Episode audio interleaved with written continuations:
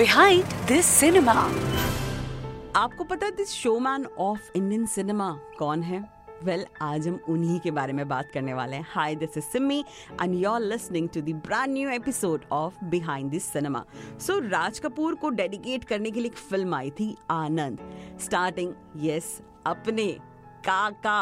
सो so, काका के बारे में बात करने से पहले ऋषिकेश मुखर्जी आ, ने जिन्हें ये आइडिया आया फिल्म बनाने का, वो अपने friend and Indian producer Raj Kapoor को डेडिकेट करना चाहते थे, क्योंकि राज कपूर साहब की तबीयत उस वक्त थोड़ी सी नाजुक थी और उन्हें लगा शायद कुछ अनहोनी हो जाए और अपने दोस्त को वो खो दे। इसीलिए उन्होंने वहाँ से इंस्पायर होकर उनसे इंस्पायर होकर एक्चुअली आनंद की शुरुआत की थी।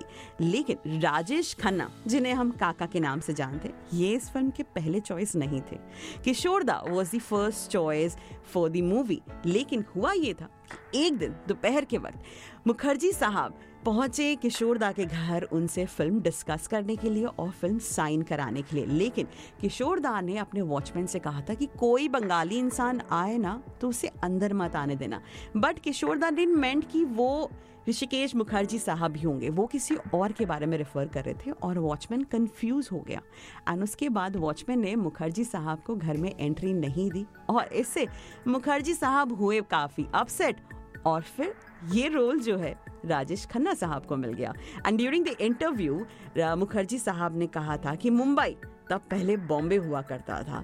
इस फिल्म की कहानी काफ़ी ज़्यादा डेडिकेटेड है मुंबई की लाइफ को, वहाँ के कल्चर को, वहाँ की उस वाइब को।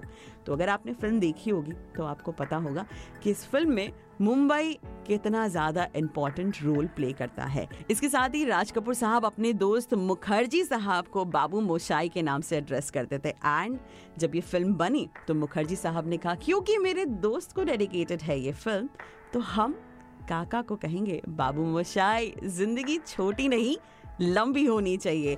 So here we came Babu Moshai. Babu Moshai is a Bengali word which is meant to be a gentleman. वहाँ से उसके बाद काका तो फेमस हुए ही, साथ ही बाबू मोशाई भी फेमस हो गया। Since Anand was a low budget film और राजेश खन्ना ने एक्चुअली बहुत बहुत प्यार से कहा कि मुझे फिल्म को लेकर ज़्यादा पैसे मत देना। सात लाख रुपए में उन्होंने इस फिल्म को साइन किया एंड उसके बाद there was no looking back. Anand एक बहुत ही प्यारी क्लासिक मूवी है that celebrate friendship, love and everything you need to survive in your friendship and to survive your friendship. So go watch it. अगर नहीं देखी आज तक तो आप बिल्कुल अपने वॉच लिस्ट में डाल सकते हो। Till then this is me Simi signing off from behind this cinema. Behind this cinema.